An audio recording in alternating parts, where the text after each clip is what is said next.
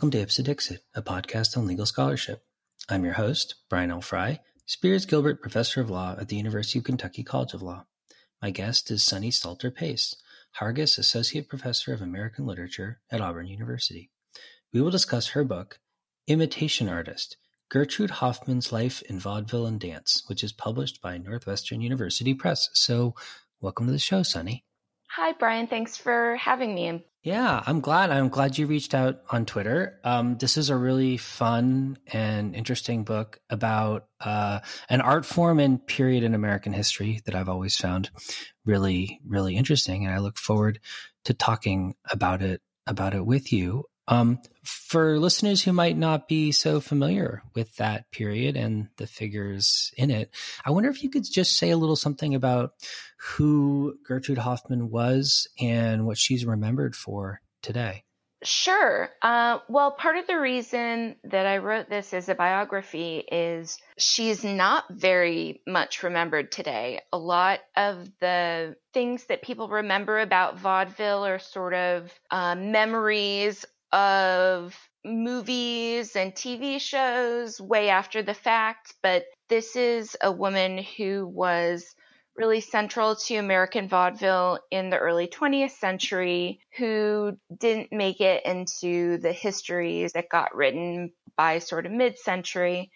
And it's um, performance historians and especially dance historians who have reminded people of the work that she did in the past. Um, well, in the past 10 or 15 years or so, although there was one scholar, uh, Barbara Cohen Stratyner, who wrote about her starting in the 70s. But it's a it's a revival of her career because I think it's really important uh, and tells us a lot about how vaudeville worked um, as a space of imitation, borrowing, and sometimes even outright plagiarism.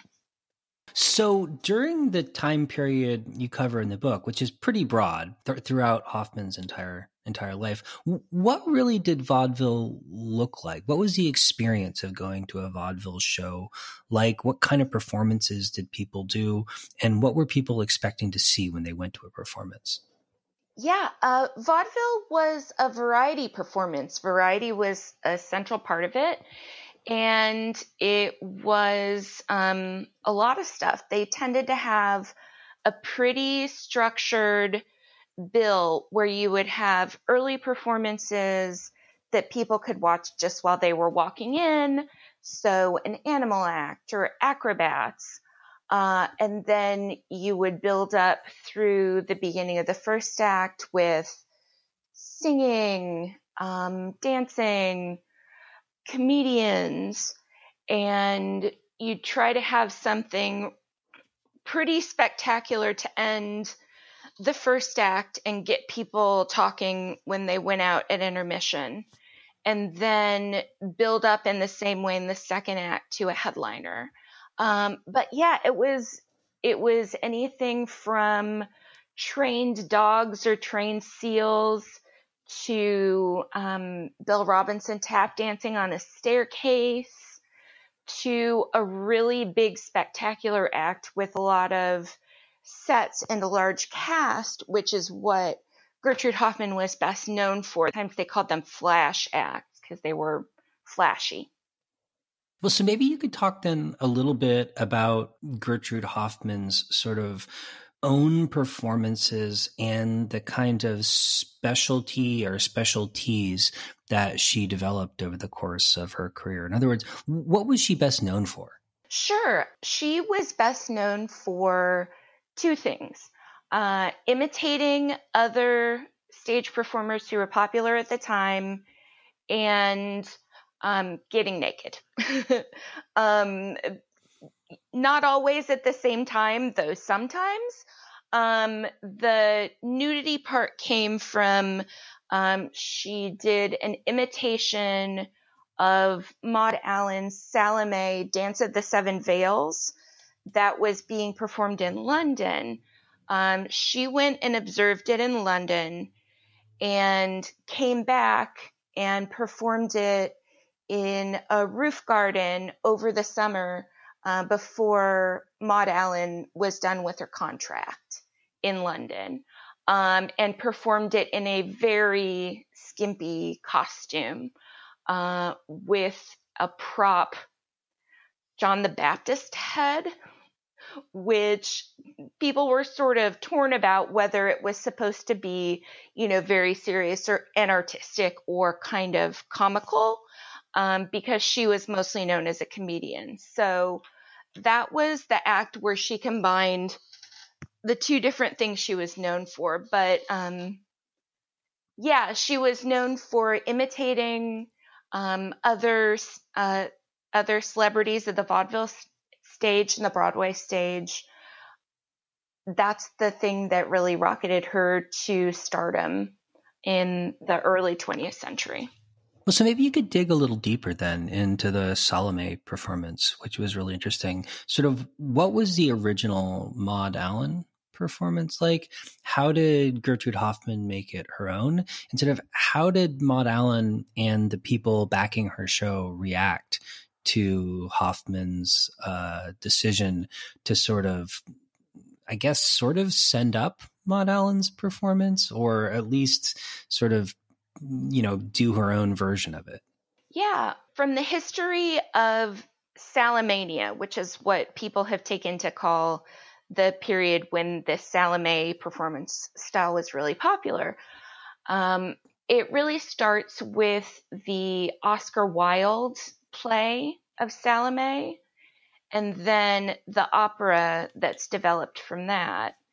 And uh, solo female performers like Maud Allan, are inspired by the character of Salome in that opera and start um, performing solo versions of kind of an imagined Middle Eastern inspired Dance of the Seven Veils. Um, this tended to have a lot of arm movement, a lot of hip isolations, um, but it was not anything very um, I don't know, authentic to the area. It was sort of an, it was very much an imagined version of um, the Middle East that was being represented in this dance. But Maud Allan performed it at first in uh, private homes for wealthy people. And because of that, she got, um, she, because of her performances, Maud Allan was booked to perform this dance in public. And Gertrude Hoffman was known to be an imitator, was known to be able to copy other acts very well because of her comedic acts as an imitator. Uh, so Willie Hammerstein, who managed the um, roof garden at the Hammerstein Victoria, he sent her over to London to copy it, um, to observe it, and to be able to bring it back. And this is one of the things that really interests me is people were not sure about whether it was a send up or whether it was just a way of transmitting this dance to a New York audience before Maud Allan could get there herself and that's that tension was something that really interested me. Well, maybe you could talk a little bit more about that then and about Hoffman's process. Like, obviously, we have limited records of the actual performances themselves, but to the best that you were able to kind of reconstruct what kind of Maud Allan did and what Hoffman did to sort of conceptualize and recreate Allan's performance. Like, what was Hoffman's process like? What was she trying to accomplish? And how did people perceive what she was doing in relation to both kind of intellectual property ownership and maybe also in relation to sort of industry norms or the propriety of what she was doing? Sure. So, a lot of what interests me about imitation in vaudeville in the early 20th century is the way that it allows performers to take performances that were sort of perceived as highbrow initially and to move them into a more popular sphere. And that's definitely something that Gertrude Hoffman was doing. She, you know, she took the ocean liner over to London. She never met with Maud Allan, but she observed her performance um, more than a dozen times and took really good notes. And she had a background as a stage manager and set designer. So she had a really good eye for being able to duplicate that. Um, she brought that back, uh, but then she performed it in a roof garden, sort of an open theater on top of a vaudeville theater in the summertime. And that was a space where performance was much more supposed to be something fluffy or something light. So her imitation um, was going to be seen as a send up to a certain degree anyway, because that's where she was performing it. Well, so how did people react when she did that then? Like, I mean, did people see it as in some way a improper, unfair competition, or was the kind of copying she was engaging in seen as being kind of part and parcel, or maybe even fundamental to the nature of vaudeville performance? It was fundamental to the nature of vaudeville performance, and the people who had tried to um, tried to stop her from copying earlier um, had gotten smacked down. You know, it was just seen as part of the professional norms of the time that if you were famous, if you performed something that was very popular, then it was going to get imitated by other people. And especially since this was something that was performed overseas and couldn't be brought there in the amount of time that Gertrude Hoffman could go there and come back, um, yeah, it wasn't seen as any kind of violation of ethical norms or anything. Um, that's definitely a dance of hers that was received well, um, but was also that people were scandalized by be, more because of the nudity than because of the copying. Well, I was really interested in the book by your description of Hoffman's process because I, I, mean, initially you'd kind of think, well, you're going to copy something, you see it a couple times, and you sort of do a copy.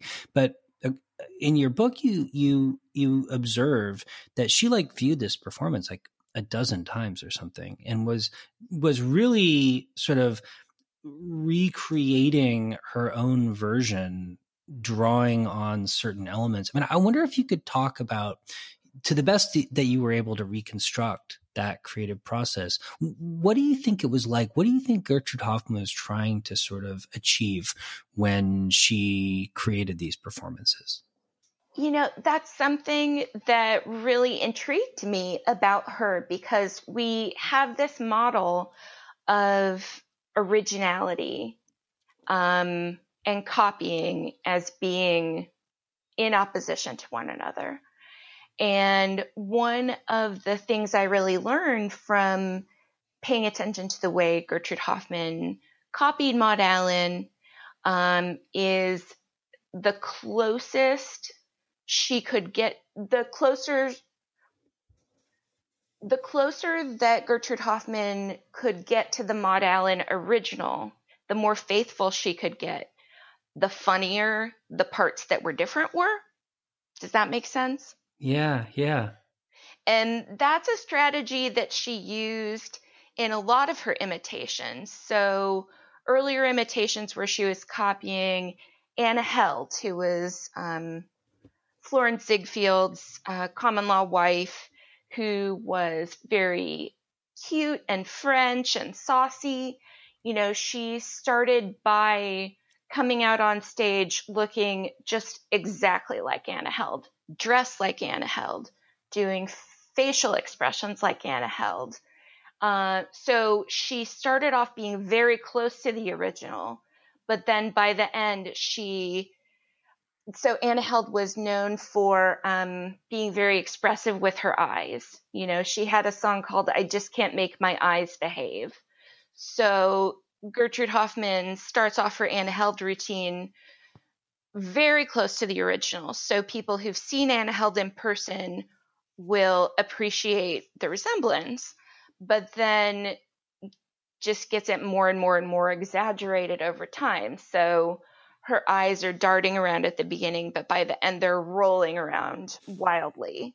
Or she is talking in a saucy French pout by the beginning, and by the end you can't tell what she's saying, you know. So and from from what I can tell with the Salome performance, it was really the same way. So she starts off, you know, really trying to copy it with as much fidelity as possible. But there's a review that I really liked that talked about, you know, by the time she's kissing the fake John the Baptist head at the end, she's sort of putting the actions in quotes and saying, you know, this is a property head and I'm giving it property kisses. And um, that she could express that physically just seemed really fascinating to me. Reading the book, I got the impression that at least initially, some of her performances were almost like warm ups for the real thing. But then later, she kind of became famous and well known in her own right for doing these kinds of send ups such that she sort of became the main act rather than uh, the sort of the the featured uh, the, the the featured opening act. It, it, do you think that's a fair assessment of sort of the trajectory of her career? That's right. That's right. Um, with the Anna Held performance I was talking about, um, she was on. Um, she was in a show with Anna Held and did her Anna Held imitation before the actual actress came out. So that was just sort of a way of reinforcing the popularity of the person she was imitating. But she got so well known for this and became so popular for it that uh, it was upstaging the people she was imitating. And that's why um, some other vaudeville performers like Eva Tanguay um, tried to keep her from imitating them because it was mocking them. It was using something that they had invented originally. It was um, breaking the kind of implicit promise in vaudeville that when you copy something, you do it better, you do it differently. Um, or at least that you give credit for it. Well, maybe you could talk a little bit about the Eva Tanguay uh, kind of dispute or or controversy. Um, as I understand, it was like a performance called the Merry Widow Waltz, and it ended up being a bit of a spat between her and and Hoffman. What was the performance, and and what happened? Oh, the Eva Tanguay spat and the Merry Widow waltz happened at the same time, but Eva Tanguay didn't do a Merry Widow imitation. That was a different, that was a full on operetta that was produced by Henry Savage. And um, so this was sort of a period of Gertrude Hoffman's life when ideas about imitation are changing and she's enough of an up and comer that her imitations are really starting to to bother people. Um, so the Eva Tanguay spat happened because they were supposed to appear on the same bill, and there was an argument between the two of them about who would appear second to last on the bill and who would appear last. This was something that was seen as really important in vaudeville. It's sort of like um, like like billing like billing your name above the title or something. Um, the second to last spot was the best spot because it was sort of the apex of that second act buildup. And then the last spot was usually another act that people could maybe watch while they were walking out the door.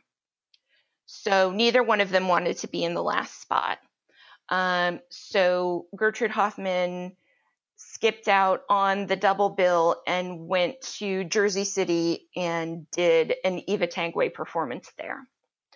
Um, so this was something that was really, you know, talked about in the press. They sort of, for all intents and purposes, called it a cat fight. Uh, and Eva Tanguay and Gertrude Hoffman argued back and forth in the newspapers about which one of them was the imitator and which one of them was the true original. So it was really kind of a proxy way of arguing about, you know, what female performance in vaudeville was supposed to look like. But then the Merry Widow performance, which was happening as part of the same bill.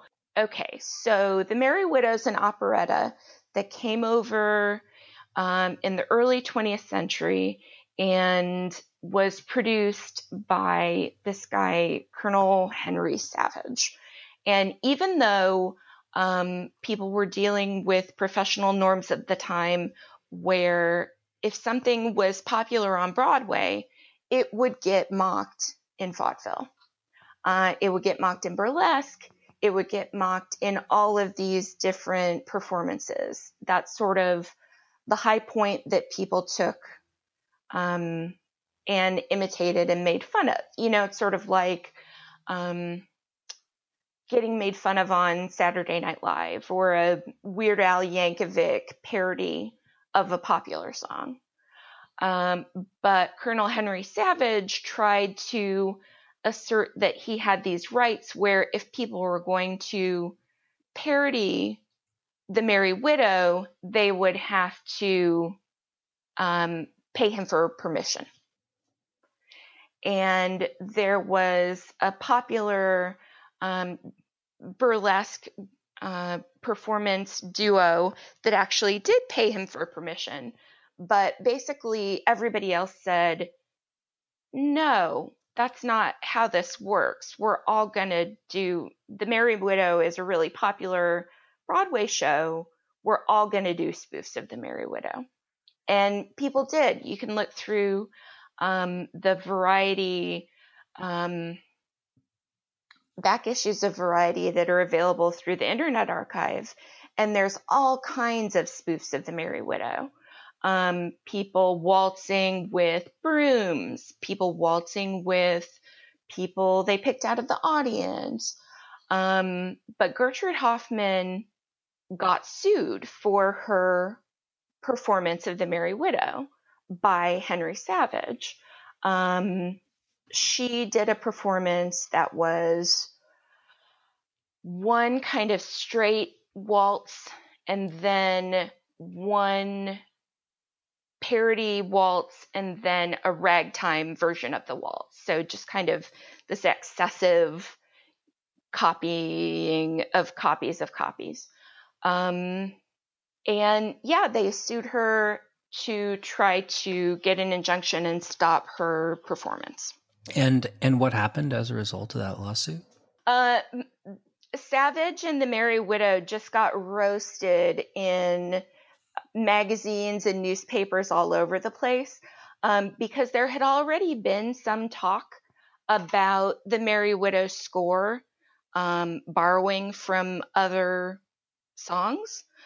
But what happened is by the time the case was brought, um, their lawyer, Nathan Burkan, um, and there's actually a really excellent biography of Nathan Burkan that was just put out through University of California. not remembering the guy's name, but um, he brought up all of the different ways that the Merry Widow's plot and score had itself plagiarized from earlier works. And that was used as a way of arguing that Hoffman shouldn't be penalized for doing the same kind of thing herself. Mm, it's almost like a kind of unclean hands defense or something. Mm-hmm, mm-hmm. So in that same episode, you talked about something that I thought was was really interesting, and to the extent that you know more about it. I was really interested to learn what you know, which was you, you, talked about the protected materials departments where performers could register their acts by mailing in an envelope with a hard copy of the material. Like, what was that? Who was managing that and how did it work? yeah, that's something that um, the people I know who work on copyright and performance are really interested in too. So it seems like I should maybe follow up on that. Um, but from what I can tell, um, basically the way that people in the performance world would assert their claim to an act is at first they would write in to Variety and say, you know, we're the first people who use the word cycle to talk about a bicycle.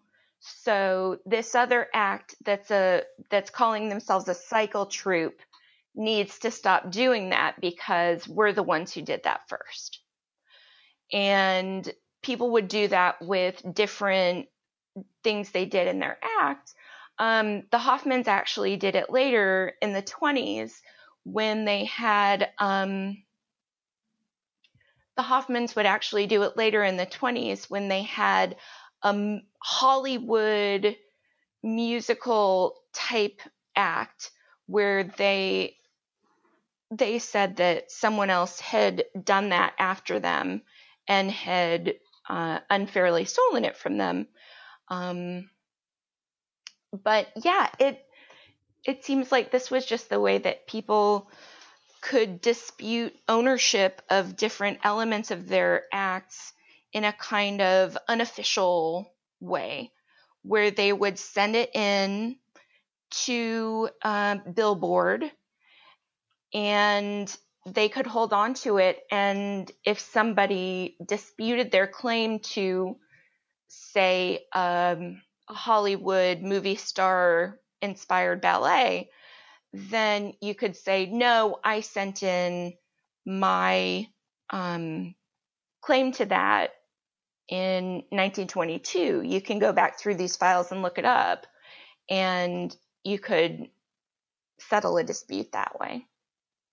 What's fascinating that the Hoffmans would have been on both sides of this issue it seems like. I mean, I wonder what, if anything, that says about how they personally conceptualized the nature of kind of intellectual ownership of these kinds of building blocks of creative elements in in vaudeville and whether you know it almost sounds like there was sort of like a contestation of what originality meant for the purpose of vaudeville performance. Absolutely. And it's something that they were on the, it's definitely something that they were on the critical end of and on the, on the receiving end of too. Um, even earlier in their career, um, when Gertrude Hoffman went to Europe when she was um, going to see the Ballet Russe in Paris. Um, the Ziegfeld Follies that came out that summer, um, several reviews said, oh, yeah, there's a bathing girl routine in here that was completely ripped off from Gertrude Hoffman. And there was a newspaper story when they came back from Europe where Max Hoffman, who was musical director and wrote ragtime songs, said, Yeah, we went over to London and we went to a musical, and the whole musical was based on a song of mine. So it's something where they borrowed and were borrowed from. Um, and from what I can tell, it's only once they're really established in the 20s that they start contesting people's use of their material. Yeah, I mean, it seems like such a common sort of trajectory to go from the up and comer sort of being really syncretic and borrowing from many sources and the established player wanting to maintain control and kind of propertize their place within the sort of economic world in which they live. Absolutely. Absolutely. Well, so Sunny, in closing, I, I wonder if you could talk a little bit about why you think Gertrude Hoffman's story is important and um, revealing or informative for us today? In other words, what do you think we should take away from sort of the story of her creative career and the role that she played within the vaudeville world? And, you know, how can it help us understand the way we think about creativity, performance, and ownership of intellectual rights today? Sure, that's a great question. The reason I think Gertrude Hoffman's story is relevant today is because there is so much copying and imitation that's foundational to contemporary culture, to meme culture, to remixes. And I think it's useful to know that that has a really long history. Um, the idea that borrowing is more um, scandalous or is more um, outside of norms than creating something original. Um, that seems to be really relevant today. The thing that interested me the most and that was probably the seed for this book, even before I knew who Gertrude Hoffman was, is my interest in the idea that you might experience an imitation of something before you know the original, that an imitation might be your first introduction to something. So seeing um, send ups of Rear Window on The Simpsons before you're even old enough to watch a Hitchcock movie. And I was really interested in the way that Hoffman used her imitations as a form of popularizing and spreading um, more sophisticated dance into areas that um, would not necessarily have seen it before. Well, Sunny, thank you so much for coming on the show. Um, I really enjoyed reading the book. Uh, I didn't know anything about Gertrude Hoffman before reading it and was really intrigued and excited to learn about her. And I hope that listeners will check it out. Thanks so much.